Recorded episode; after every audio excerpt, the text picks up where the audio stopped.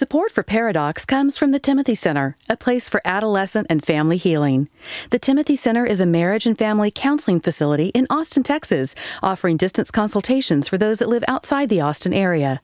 If your family is struggling and you'd like to consult with Jimmy, Josh, or one of their trained professionals, visit them at timothycenter.com. You know, if I meet a, a, Muslim who is inclined towards violence, I want to get them as far away from Muhammad as possible. He is not a good historical example. If I meet a Christian who is inclined towards violence and, and mistreating their neighbor, I want to get them as close to Jesus as possible. So the movement of travel is the opposite direction towards Jesus and away from Muhammad.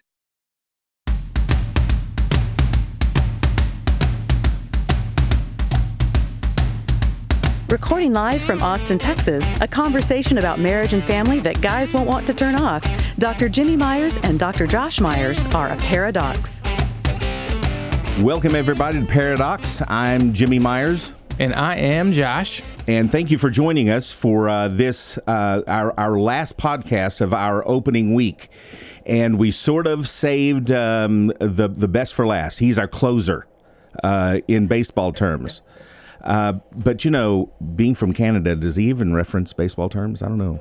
Do I have to use have hockey the Blue terms? Jays. Good okay, lord, that's true. But we are so pleased to welcome Dr. Andy Bannister. He is married with two kids. He is the director and lead apologist uh, for Ravi Zacharias' ministry in Canada. He is a speaker. He's got a PhD in Islamic studies.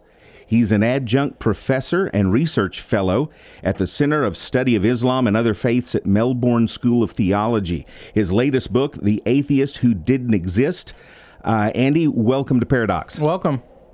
Hey guys, uh, great to uh, great to be with you. And um, and yes, we do have baseball in, in Canada. So oh, okay, all right. well, I'm British, so baseball hey, is not really my thing. Jimmy is the typical offensive American, yes. so don't don't bother with him. But see, but, I'm an offensive Brit, so there we go.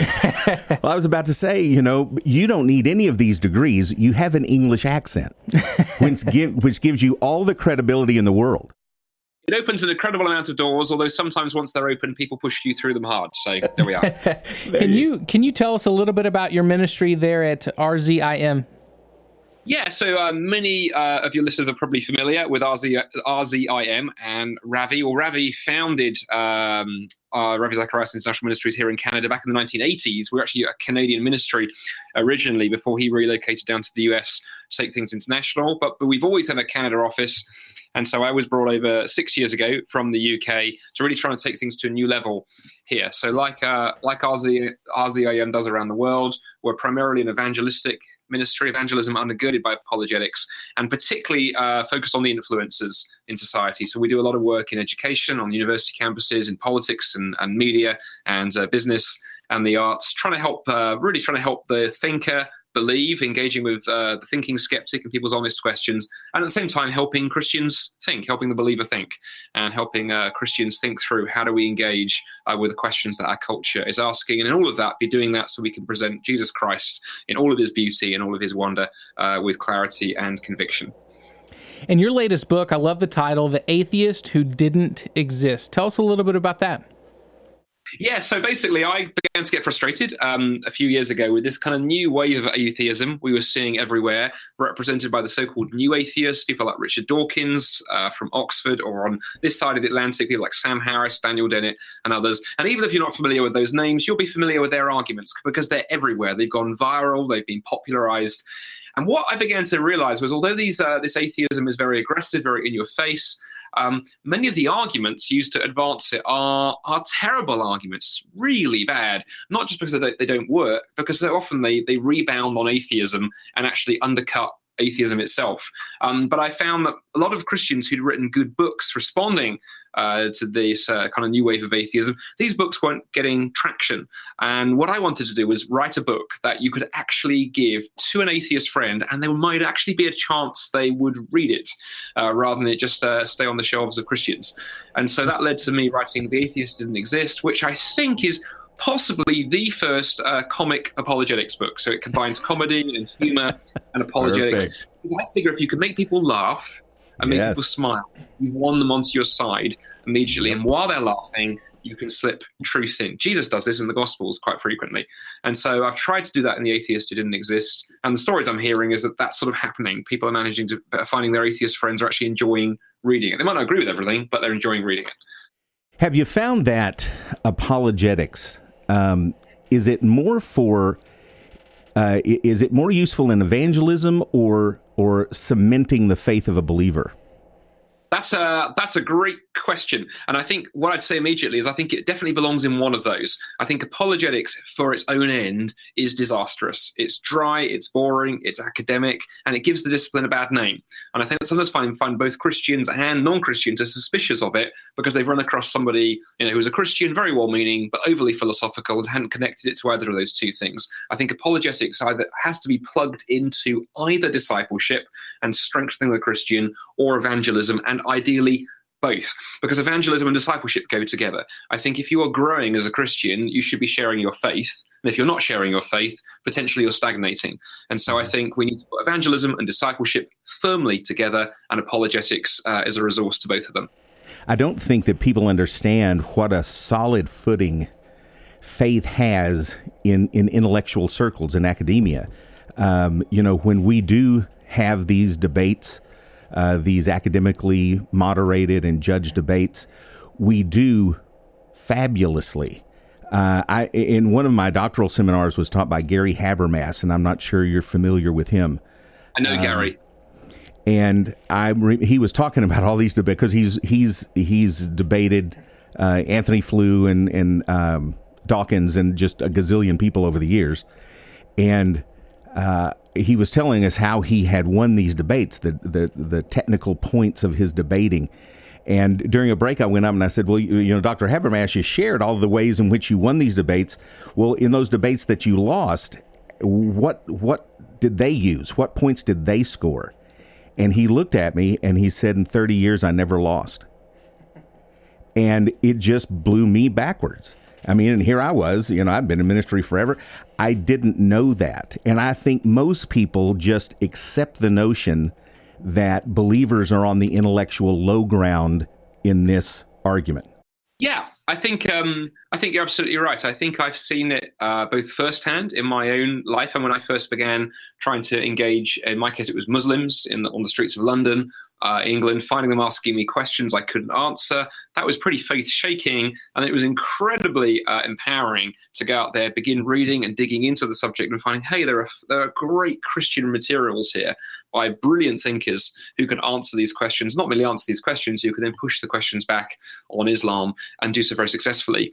Um, but then also, I've also had the privilege through RZIM of being used by the Lord on opportunities when I've gone onto university campuses and dialogued or, or debated uh, with Muslims or with skeptics. And whether it's been a win, a draw, or, or a loss, we have to be humble and go, Christians, just because you're a Christian doesn't guarantee you're going to win the debate. Exactly. And just because you lose the debate doesn't mean the gospel's failed. It just means you're yep. up against strong opponent. Yeah. Um, I've had numerous occasions where Christians have come out to me afterwards and gone, that was incredibly empowering to realize that the Christian worldview can be placed out there in the marketplace yeah. of and it can stand up and even that, you see Christians can hold their head high because to go, even if even if they can't do what they've just seen Gary do, or Bill Craig do, or Ravi do, or me do, or whatever, to go just to know there are people who are doing it. That said, I think the most the most impos- most uh, important thing about apologetics for, for listeners to understand is you don't have to be a PhD. I'm always conscious when people like us, the three of us have a conversation and people see doctor, doctor, doctor. They go, oh gosh, I'm not a doctor. What can I do? The answer is you can do an incredible amount because apologetics, the beauty of apologetics, you can use it at a simple level in your everyday conversations, you know, with the barista at Starbucks or the coffee shop of your choice, or you can use it if you're an academic moving in some of the circles that we do. Apologetics is merely about giving a good reason why you believe the things that you do. When somebody says to you, why are you a Christian? It's being able to say, well, let me tell you why, and do so in a way that's uh, engaging for them and uh, fits with who you are. And apologetics is for everybody, not just academics, but it works well. Now, again, this is going to be airing uh, in our first week of, of, broadcast in July, so it's going to be you know a month or so. But just this week, of course, we had um, the massacre in Orlando uh, from sort of a lone wolf uh, terrorist who proclaimed allegiance with ISIS. Every time one of these things happens, half the pundits on television go berserk uh, about you know Islam and the other half insists that it's a religion of peace. Um, when when non Muslims see this happening, sometimes it's hard to accept that Islam is a religion of peace. What do you say to to that point? Is it or is it not a religion of peace? Challenge with that with that question is is that so often as human beings and as Christians we like we often like very simple answers to to complex subjects and the difficulty is that if uh, if one goes ahead and simply says you know Islam is not a religion of peace you face the problem that uh, to go, well, hang on a minute, what about my lovely Pakistani next door neighbor? I've known him for 30 years. I, I don't building a dirty nuclear bomb in his garden shed. And how do I explain him? On the other hand, if you say, of course, Islam's a religion of peace, then we're faced with, well, how do we explain the likes of, uh, you know, what's just happened in, in Orlando? And so we have this really curious problem. How do we how do we explain what's going on? Islam seems to be both and. And I think here's here's the issue. I think in terms of can Muslims be peaceful, moderate, friendly uh, people and friends and neighbors and colleagues? Absolutely. And thankfully, the majority are. And there are millions upon millions upon millions of them. Yes. And the chances are that the Muslim that you know, if you're listening to this, falls into that category.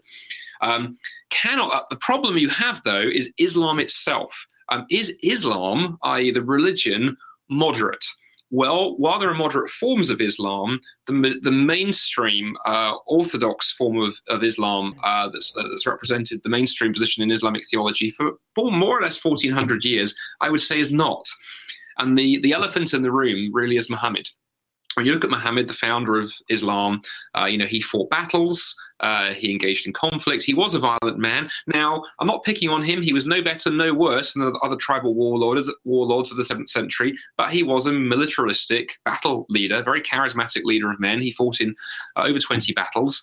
And the problem is, that's not a great role model for today. And when you look at some of the things that he said about engaging with those who are your enemies, that's the kind of material that the likes of ISIS and other extreme Muslim groups are tapping into.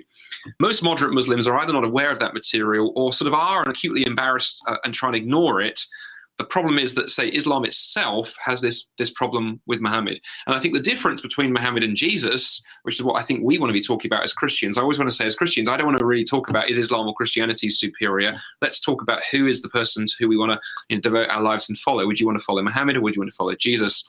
You know, if I meet a, a, Muslim who is inclined towards violence, I want to get them as far away from Muhammad as possible. He is not a good historical example. If I meet a Christian who is inclined towards violence and, and mistreating their neighbor, I want to get them as close to Jesus as possible. So the movement of travel is the opposite direction towards Jesus and away from Muhammad. And of course, Jesus never shed a drop of anyone's blood. He was one to whom violence was done. He laid down his lives for his enemies. And actually, that's worth reflecting on as Christians, because challenging as it is, even if there are Muslims who are our enemies, and I think they would be a tiny minority, but even if they are, Jesus tells us what to do with our enemies. Love your enemies, pray for those who persecute you. And the greatest, uh, the greatest answer to radical uh, Islam is radical Christianity and really demonstrating what the gospel means uh, and when there's a cost involved. And I have a lot of respect for, for, my Christian brothers and sisters in the Middle East who are paying for gospel Christianity with their blood on a daily basis. And I think we need to remember that. Such an insightful answer. Um, it sounds like you've done this before, but all I really heard is that you thought that was a stupid question from Jimmy. So there's no, there genuinely is, and I, I genuinely. okay, I'm going to redeem myself with this but one. You, you sound like an apologist when you you uh, challenge the question that's asked. I love it. Well, so someone, and I, and again, I'm sure people have come up to you and said, "Well, why don't you read through the Old Testament? Your God says to kill every man, woman, child, dog, cat, gerbil. Uh, so your holy book says just what uh, the Quran says." You know, and that's a that's a question we hear with increasing force. I mean, it's interesting. You mentioned uh, what's re- what happened recently. The time we record this with with Orlando, you know, it's interesting to see how many commentators online and political pundits and journalists and such like are trying to lump all religion into the same basket. That's being used. What's happened in Orlando has been used to clobber all religious people around the head, mm-hmm. and Christians as well as as Muslims, and to go, we have to, as Christians, be aware of there are some difficult texts in the Old Testament. So the first thing I'd say, if some of those Old Testament texts don't give us cause to think and go, we've got to think hard about this, then we're not reading them uh, right. Too often we can we you know we can read our own text very sympathetically, and we can read something like the Quran in a very hostile way. I think I want to be honest and go, okay, we've got some complex and difficult and potentially troubling passages in the Old Testament.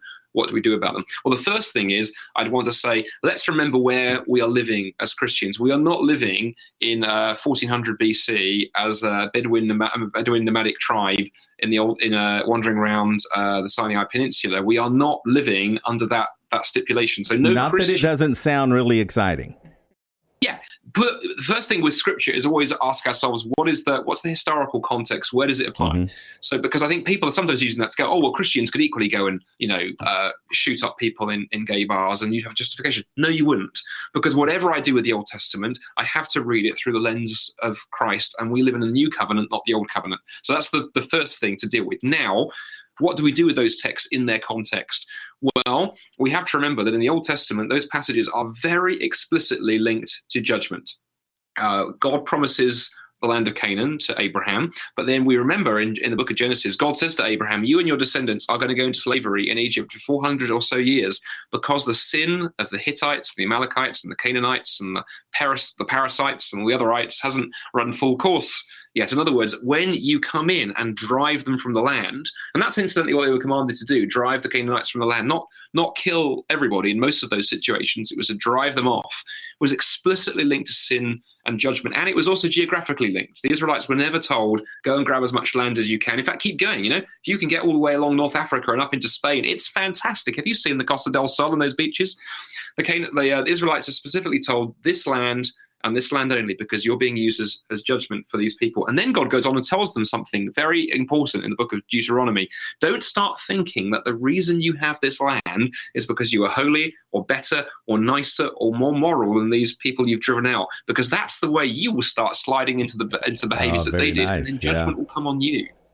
The Israelites don't listen to that advice they do fall into precisely the same kind of patterns of behavior. And then God is very consistent. God uses the Assyrians and the Egyptians, uh, the, the, Babylonians rather, as judgment on the Israelites. Now, to you or I, as 21st century Westerners, the idea of, of, of warfare as judgment we struggle with because we live in a very different context. But when we just think about judgment for a minute, God does have the right to judge because he is God and I am not.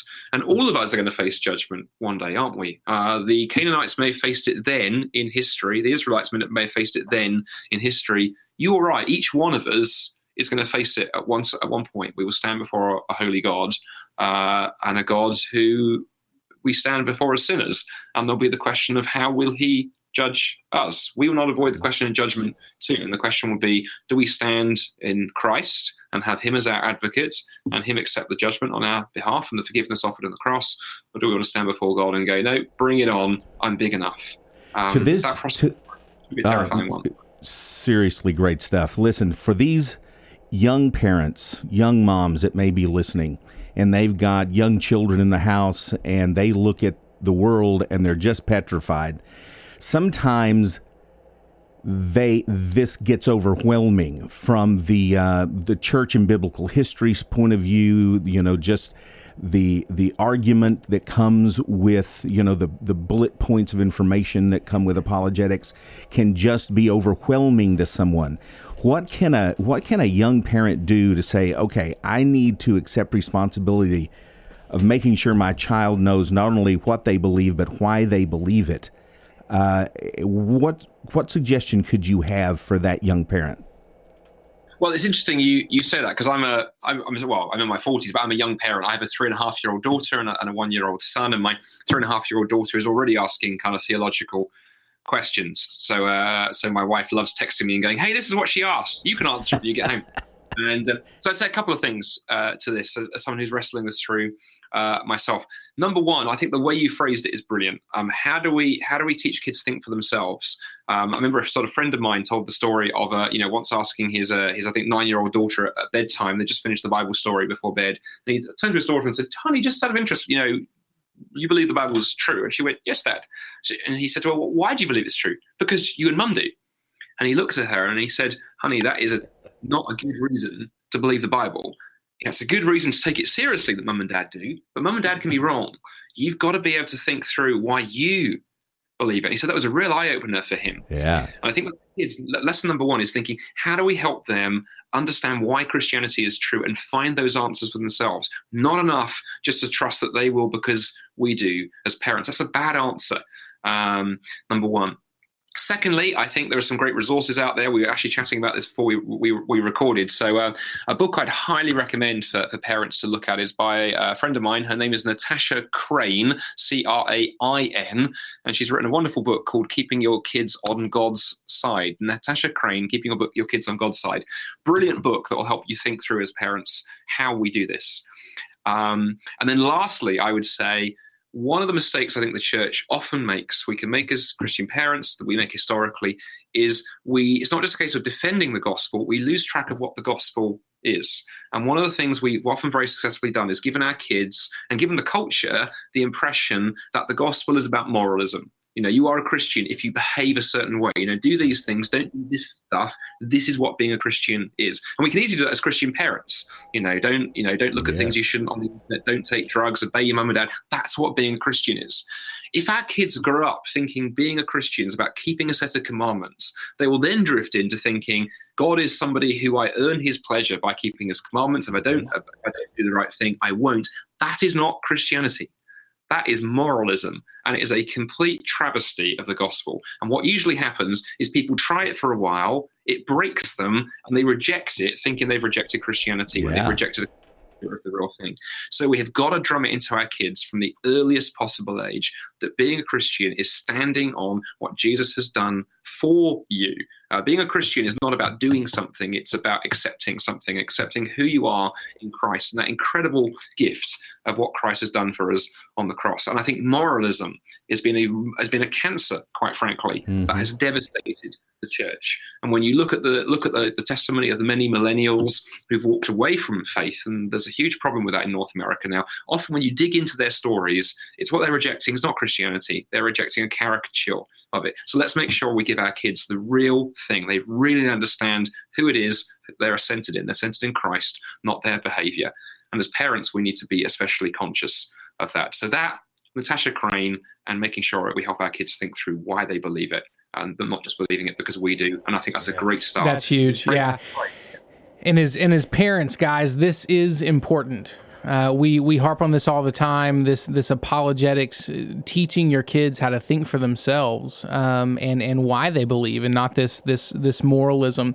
Guys, good stuff. If you want more about uh, to learn more about Andy, you can go to rzim.ca rzim.ca. You can also find out more about his book, The Atheist That Didn't Exist, at theatheistthatdidn'texist.com. You can find um, Andy at Twitter, or on Twitter at RZIM Canada, as well as his personal Twitter account, Andy G. Bannister. Andy, thank you so much. You're going to get so sick of us about the 50th time we've you asked to you to come on the Yeah. show. just so just tell us to go away when you get tired of it. Well, it's been great talking to you both. Take care. Andy, thank you so much. Take care. I can see some people now their eyes crossing just at the thought that oh my gosh, I can th- this is too much. Don't understand it. How do I what a But that's that's part of the problem. Like Yes. we now we haven't been taught to think for ourselves. And when we hear these things, some of us think it's just gold and it's so, such great information and others are like, "Oh lord, I'm so bored." Yes. But this is our faith. Yeah. You know, it's knowing why we believe what we believe and not just th- this sense of moralism. And people will say, well, I don't need it. I don't need to know how many ancient manuscripts agree with each other and how the Dead Sea Scrolls really, you know, supported the original gospel manuscript. I don't need all that. Uh, I just, what is it? Jesus said it, and I believe it, and that settles it, which is fine. Time and a place for for blind faith, Yes, certainly. without question. But that's not going to be good enough for your children. And it's not going to be good enough for your children's friends. So it's fantastic that you don't need this. That's great. But we've got to give our kids an underpinning for why they believe it. Because again, uh, we're losing this generation of Christian young people. Of it used to be when I was a youth minister that 70% of the kids that would graduate out of your program and go to college, 70%, these were active kids in the youth group, would not attend church in college. But it was always, but 70% of that, 70%, when they get kids, when they're, they'll come back. Now we know that 70% of active kids in evangelical youth groups are leaving never to be seen again. Uh, we are losing them. And if we don't understand that whole adage, if we keep doing the same thing the same way, expecting a different result, uh, we've got to switch up what we're doing with these kids at home and in the church. Guys, paradoxpodcast.com. If you want more information uh, about the show as well as uh, previous and, and future shows, um, we on Monday are going to drop our first content episode. Um, Non interview.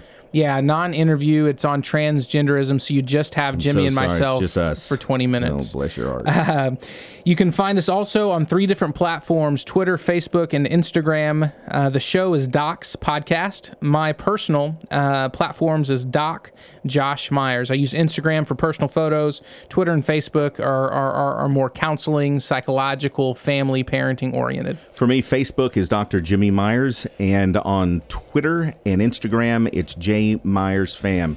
Guys, I hope you enjoyed Andy. Uh, let us know if you want book. us back on. Uh, yeah, and, uh, and when you're asked, let us know if you you enjoyed that and maybe some other things that we didn't ask that you would really like to know from someone like that uh, because you know he's already said he'll come back and do it again so uh, just let us know all right take care guys Paradox is produced by Billy Lee Myers Jr. and researched by Dr. Jimmy and Dr. Josh Myers. Special thanks to Life Austin Church in Austin, Texas, and our Paradox evangelist, Julie Lyles Carr. To find out more about the Paradox and to sign up for email updates, go to our website, paradoxpodcast.com. Next time on Paradox. Because they went as far as to say, he said, What if I was a six eight Chinese woman that believes she was seven and wanted to enroll in a first grade classroom? And they, because of their argument, had to say, I guess you could enroll in a seventh or a first grade classroom.